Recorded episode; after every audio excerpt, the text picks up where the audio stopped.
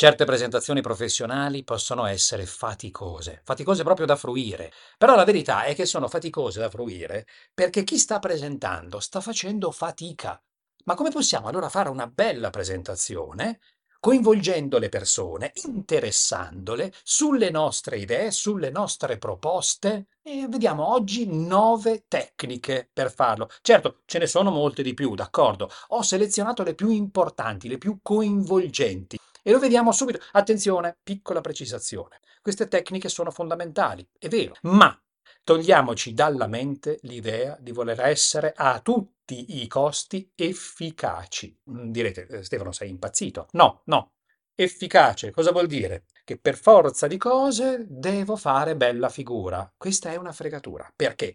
Perché voler fare bella figura significa voler impostare una figura di sé che possa piacere alle altre persone. Questo è un problema, perché ci rende dipendenti dall'opinione delle altre persone. E invece no, noi dobbiamo piacere a noi stessi, noi dobbiamo rendere piacevole la presentazione che noi stiamo facendo per noi stessi. Se piace a noi stessi ciò che stiamo presentando e nel modo in cui lo stiamo presentando, transitivamente è probabile che possa piacere anche alle persone che abbiamo davanti. Una piccola nota su questo podcast. L'ho tratto da un video che ho pubblicato su YouTube. È possibile che tu senta la mancanza del video perché magari alcune parti sono da vedere. Bene, se questo è, allora puoi trovare qui sotto in descrizione il link diretto al video. Intanto ti auguro buon ascolto. Io sono Stefano Todeschi e questo è il mio canale Public Speaking Pratico in cui parlo di tecniche e strumenti per la comunicazione dal vivo di manager e imprenditori appassionati. Potete seguirmi qui, potete seguirmi anche sui miei social, in particolare su LinkedIn. Ah, e poi ho anche una newsletter e un canale Telegram. Vediamo allora di lavorare non sull'efficacia, ma sulla efficienza. Sì, come gli edifici. Abbiamo deciso di efficientarli perché abbiamo deciso di risparmiare energia per rinfrescarli meglio d'estate e riscaldarli meglio d'inverno. Ma questo lo vediamo dopo. Prima tecnica, la pausa. Le pause sono uno strumento fondamentale. Perché? Perché noi non possiamo vomitare contenuti uno dopo l'altro velocissimamente, ricoprendo le persone di concetti. Vanno in confusione. Troppi contenuti uno dopo l'altro. Noi diamo i concetti e le persone devono avere il tempo di unire questi concetti, sì come il giochino della settimana enigmistica. Noi diamo i puntini e chi ci ascolta ha il ruolo di unire questi puntini.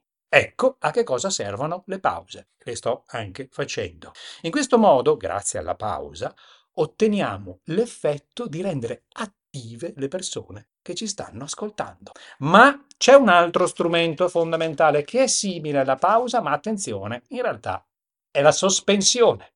Le sospensioni in che cosa consistono? Consistono in quello che ho appena fatto, cioè nel spezzare la frase e non terminarla subito, ma, come ho fatto adesso con un ma, lasciando questo vuoto, creare suspense, attesa. Spezzare la frase significa creare interesse, significa sollevare nella mente di chi ci sta ascoltando la domanda, ok, adesso che cosa dirci? Vai avanti, per piacere, prosegui.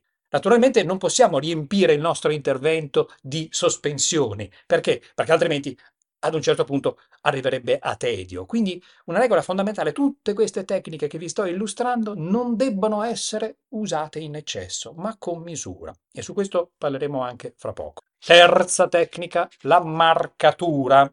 Marcatura. Marcatura di che cosa?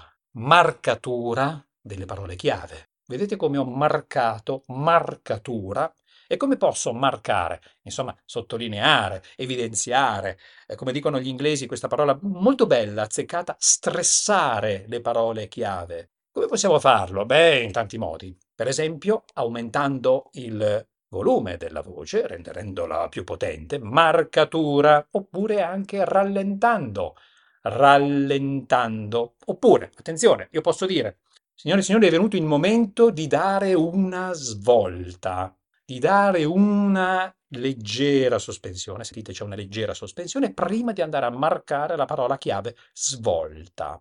Quindi non solo vado a marcare la parola chiave, ma mi preparo anche a marcarla. Insomma, è un po' come prepararsi a a introdurre qualcosa di importante. Squilli di tromba, sta arrivando la parola chiave. Punto numero 4. Che cosa può davvero aiutarci nella comunicazione? L'ho appena fatto. Ho fatto una domanda. La domanda è utilissima per due ragioni. La prima, attenzione, la prima mi permette di risvegliare l'attenzione delle persone che ho davanti. Perché? Perché se io faccio una domanda, è chiaro che vi attivo e, e quindi voi cercate una risposta alla domanda. Tuttavia, attenzione, siccome io non voglio realmente sapere in questo frangente la vostra risposta, non adesso, perché non è questo il momento, perché io sto facendo una presentazione con un continuo, ebbene non vi do neanche il tempo di rispondere, ma vi ho dato la possibilità di attivarvi. È vero, quindi la domanda vi attiva come ascoltatori e ascoltatrici, ma la domanda attiva anche me stesso.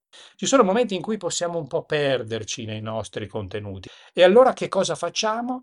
E come ho fatto adesso, cosa facciamo? Ci facciamo una domanda ad alta voce. Perché in realtà anche quando noi stiamo presentando le domande ci arrivano nella nostra mente. Ebbene, allora esplicitiamole, diciamole pubblicamente. D'altra parte stiamo parlando di parlare in pubblico. A proposito della domanda, vi faccio un esempio. Potrei dire, quest'anno Parteciperemo alla nostra fiera di settore? Ma come? Mi stai sconvolgendo tutto, abbiamo sempre partecipato alla fiera di settore, perché quest'anno non dobbiamo partecipare? Vedete che la domanda può essere anche provocatoria, ma la domanda potrebbe essere, attenzione, quest'anno parteciperemo alla fiera di settore come abbiamo sempre fatto, oppure possiamo partecipare alla fiera di settore in un modo completamente diverso, per esempio non con uno, ma con due stand. La domanda A, B. Quindi scompongo la domanda con una possibilità A e una possibilità B. Quindi propongo dentro la domanda una alternativa. Ed ecco che qui le meningi eh, cominciano a girare, a lavorare. E, e allora l'attenzione è ancora più alta, perché anche qui creo suspense. A proposito della suspense, ho girato video proprio su questo. Lo trovate in descrizione qua sotto, anzi ce l'hai qui e lo potete andare a vedere, ve lo suggerisco. Poi, altro strumento, le ipotesi. Eh, le ipotesi sono potentissime, perché le ipotesi ci permettono anche qua di risvegliare l'attenzione delle persone. In più ci permettono anche di costruire una argomentazione più complessa, perché devo porle al vaglio. Facciamo un'ipotesi. Supponiamo che quest'anno noi non partecipiamo alla nostra canonica fiera di settore. Sentite com'è diverso, è meno problematico eh, in apparenza rispetto alla domanda.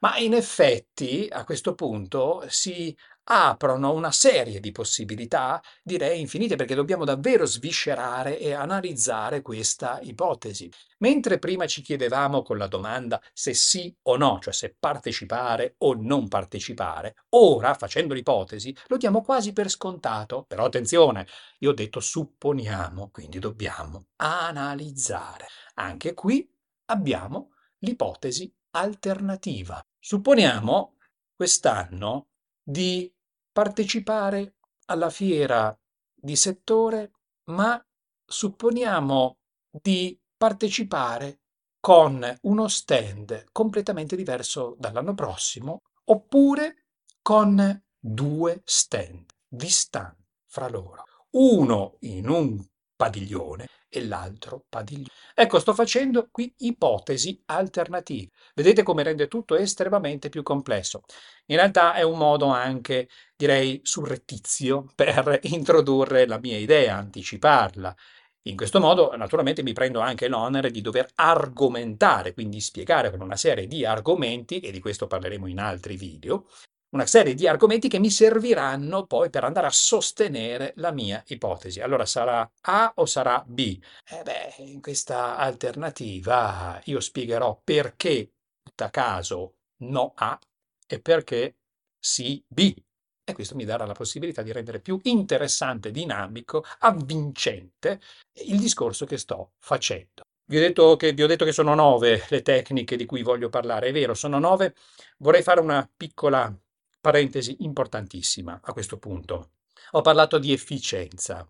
Attenzione, queste tecniche sono efficaci, sono sperimentate, le sperimento ogni volta con gli enti, le persone che seguo in formazione, in consulenza. Sono potentissime, però dobbiamo evitare il rischio di utilizzarle semplicemente inserendole qua e là artatamente, artificiosamente, quando pensiamo di volerle inserire. Questo non è efficiente. Può essere efficace, ma potrebbe anche essere. Ma attenzione perché per raggiungere l'efficacia con una scarsa efficienza significa dover faticare molto, quindi consumare molte energie, ma noi dobbiamo cercare di ridurre. Allora cosa dobbiamo fare? Queste tecniche utilizziamole preparandoci ogni giorno, in qualunque occasione. Incontriamo un cliente, sperimentiamo una di queste tecniche. Oggi faremo una riunione in un team, sperimentiamo un'altra di queste tecniche. Alleniamoci continuamente a queste tecniche continuamente nel tempo, diamoci anche autofeedback su questo allenamento. Perché? Perché quando dovrò presentare davvero in una situazione, chiamiamola ufficiale, dovranno arrivarmi in modo, cioè io dovrò aver dimenticato la tecnica in sé per sé perché sarà naturalizzata in me, mi arriverà e quindi sarà a maggior risparmio energetico la mia presentazione. E soprattutto, attenzione, chi mi ascolterà, eh, mi ascolterà anche sentendo una naturalezza queste tecniche e non si accorgerà nemmeno tecniche. Naturalezza, quindi autorevolezza. L'efficienza allora ci rende più autorevole, cioè ci fa riconoscere come autori dei nostri stessi conti. A proposito di questo ho girato un altro video e lo trovate già sul mio canale. Link sempre qua sotto. Punto numero 6. Il tono. Il punto numero 6 è un punto fondamentale. Sentite come ho variato il tono. Sono andato su di tono. Quindi ho cambiato l'intonazione per dire Attenzione, c'è un cambio, ho girato pagina, è un nuovo capitolo, è una nuova sezione. Posso andare su di tono, questo è il modo più semplice, ma posso anche andare giù di tono, perché potrei dire, abbiamo visto 5 punti e adesso vediamo il numero 6, vado giù. Addirittura abbasso leggermente anche il volume, posso farlo, posso rendere il volume più piano. Insomma, il principio fondamentale non è tanto tono alto, tono basso, ma, parola chiave, la variazione di intonazione. Vi faccio fare un semplice esercizio per sentire l'intonazione. Una mano sulla, sulla gola così, provate a produrre una M. Mm, bene, seguendo la mia manina, provate adesso ad andare su e giù con la M. Quindi mm, mm, tono alto o acuto, mm, tono grave o basso. Mm. Ecco perché il tono è definito come il grado di elevazione del suono. Le variazioni sono proprio quello strumento che ci permettono di rendere più dinamica la presentazione. A proposito di variazioni, ecco il punto numero 7, la velocità.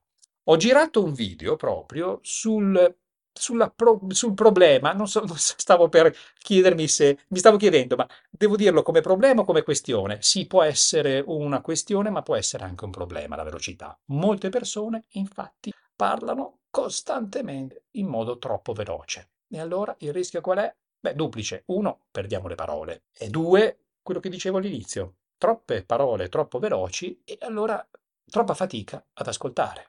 E sganciamo quindi l'ascolto. Ma allora cosa significa? Che dobbiamo sempre parlare lentamente, quindi sempre con una certa lentezza, in modo tale che le parole siano sempre recepite con estrema chiarezza da parte delle persone che stanno ascoltando? No, perché anche qui deve entrare in gioco la variazione. Attenzione a non confondere le pause con la velocità. La pausa è un momento vuoto. La velocità, infatti, invece, sta ad indicare il tempo di esposizione delle frasi, delle parole e lo posso variare. In alcuni passaggi posso decidere di parlare più velocemente perché in questo caso ho usato maggiore velocità perché ho già parlato di velocità, quindi non faccio altro che ribadire lo stesso concetto. In altri punti invece, quando magari sto per marcare una parola chiave, posso decidere di rallentare. Aggiungo la velocità ridotta alla marcatura. Vi ricordate? Ecco, riducendo la velocità, introduco squilli di tromba la marcatura della parola chiave. Mamma mia, quante cose. Punto numero 8, volgiamo al termine, la riflessione pubblica. Allora, questo è fondamentale. Eh, questo è fantastico e si collega anche al punto numero 9, lo vedremo fra poco. Eh. Pazienza, ci vuole pazienza. La riflessione pubblica cosa vuol dire? Vuol dire che io posso riflettere pubblicamente su ciò che sto facendo, su ciò che sto dicendo.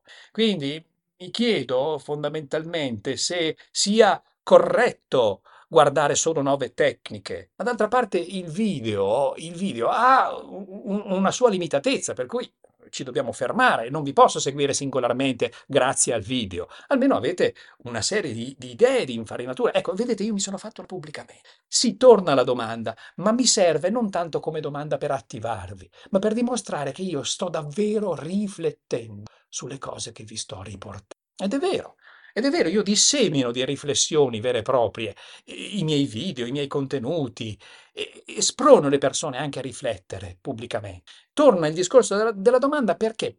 Perché quando una persona dimostra che sta riflettendo, dimostra che sta creando lì per lì qualcosa di unico con quelle persone. È la terza volta che ripetiamo questa presentazione, è la decima volta, ma ogni pubblico, ogni destinatario, in teoria, dovrebbe sentirlo per la prima volta. E allora, e allora noi cosa dovremmo fare? Dovremmo replicare semplicemente lo stesso contenuto nello stesso identico modo? No, è un vissuto che si ripete, rinnovandosi ogni volta e questo deve arrivare alle persone. Come a dire, signore e signori, voi siete qui per la prima volta a sentire questa presentazione e nel mio cuoricino penso, benché sia la ventesima volta che io presento questo prodotto, questo servizio, per me è la prima. È un continuo primo bacio, un nuovo primo bacio. Eh, sempre così un rinnovo continuo, quindi riflettere pubblicamente. D'altra parte si parla di parlare in pubblico, public. Ultimo punto, la metacomunicazione. Cosa vuol dire metacomunicazione? Eh, vuol dire la comunicazione che parla di comunicazione. Ma cosa vuol dire in concreto? Eh, significa che durante il mio intervento Spiego che cosa sto facendo, spiego che cosa sto spiegando, spiego allora a che punto siamo del nostro intervento. Guardate, se volete rivedere il video, troverete disseminati qua e là vari punti che mi sono serviti per dirvi a che punto siamo del video. Che cosa starà per arrivare più avanti? Questa è metacomunicazione, cioè se smonto in diretta il mio stesso intervento. Vi faccio vedere dunque la mappa del percorso che stiamo facendo insieme. Siamo a questo punto del video e dobbiamo dirci la verità. Sto facendo metacomunicazione. Dobbiamo dirci la verità. In tutte queste tecniche, ne ho scelte nove, ne manca una che sembra essere fondamentale. E però, però non ne ho parlato. Le slide. Esatto, le slide. Non ne ho parlato. Come mai non ne ho parlato? Beh, da una parte perché sono convinto che le slide non sono uno strumento indispensabile. Attenzione perché questa cosa ve la spiego bene in un altro video e anche qui vi consiglio di andarvelo a vedere, link sempre qua sotto. Non sono indispensabili e anzi c'è un equivoco. Molto spesso sento persone dire, eh, Stefano, devo presentare le slide per... No, no, come devi presentare le... No, non devi presentare le slide, devi presentare il contenuto, devi presentare il nuovo progetto, un prodotto, un servizio una nuova idea. Le slide non sono l'oggetto di presentazione, sono uno strumento. Ma d'altra parte, scusate, anch'io ho usato le slide, ma sì, sono dei foglietti, ma io mica vi ho, presentato, ma che vi ho presentato forse i foglietti, sì, belli, carini, tutto quello che vogliamo, simpatici, ma, ma no, sono uno strumento, uno strumento puro, come tutti gli altri strumenti, non una tecnica, ma più uno strumento. Non sopravvalutiamo le slide. Ma eh, a proposito di slide, allora ce lo vogliamo vedere questo video? Io ve lo consiglio, lo trovate qui, eccolo qua, c'è già il link. E poi, se anche voi volete fare pratica sulla presentazione, le tecniche di presentazione, sulle vostre presentazioni, potete lavorare con me in consulenza. Ecco qui l'altro link, vi spiego. Ciao!